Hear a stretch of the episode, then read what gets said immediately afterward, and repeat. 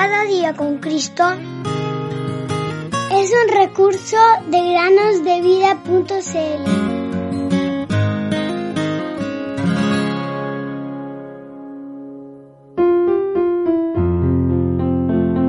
Someteos, pues, a Dios, resistid al diablo, y huirá de vosotros. Santiago 4, capítulo 7. Bienvenidos un día más al podcast Cada día con Cristo. Uno de los pasajes de la Biblia que más amaba cuando era niña es el que encontrarán al final del capítulo 10 del Evangelio de Lucas. Me gustaba pensar en esa casa tranquila de Betania donde el Señor venía a menudo a descansar con sus discípulos.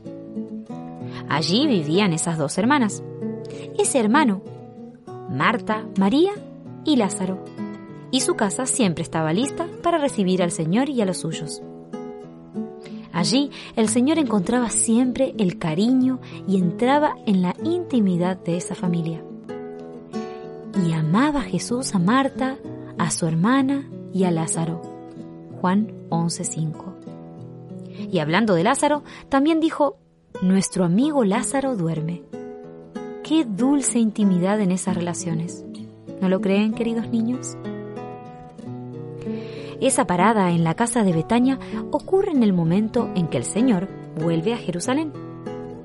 Él sabía que los fariseos y los escribas buscaban acabar con su vida. Sabía que allí iba a encontrar solo odio y maldad de parte de los hombres. Entonces, qué dulzura para él entrar en esta casa donde su infinito amor podía hallar el amor también de estos tres hermanos. De Lázaro, la palabra no nos dice nada en particular, pero vemos la actividad y la devoción de Marta.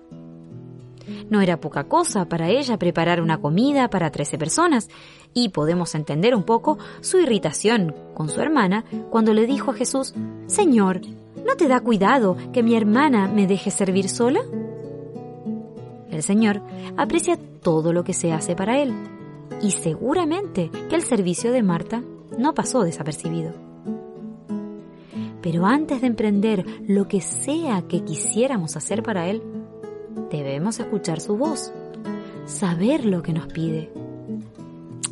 Ay, tantas veces hacemos nuestra propia voluntad, cosas útiles sin duda, pero que no son su voluntad. Y estamos decepcionados porque lo que creíamos que estábamos haciendo tan bien no recibe la bendición que esperábamos. Esto es lo que María entendió también. Ella vino a sentarse a los pies del Señor Jesús a escuchar su palabra. Esta es la buena parte que ella escogió.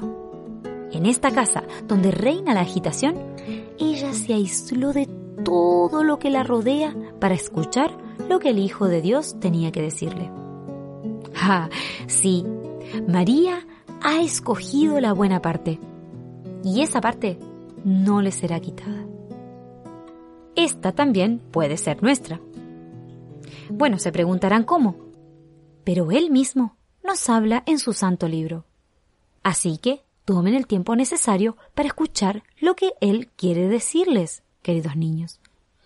Pídanle que les haga entender cada vez mejor su palabra y háblenle de todo lo que llena su corazón y sus mentes, y así van a recibir las respuestas de su amor.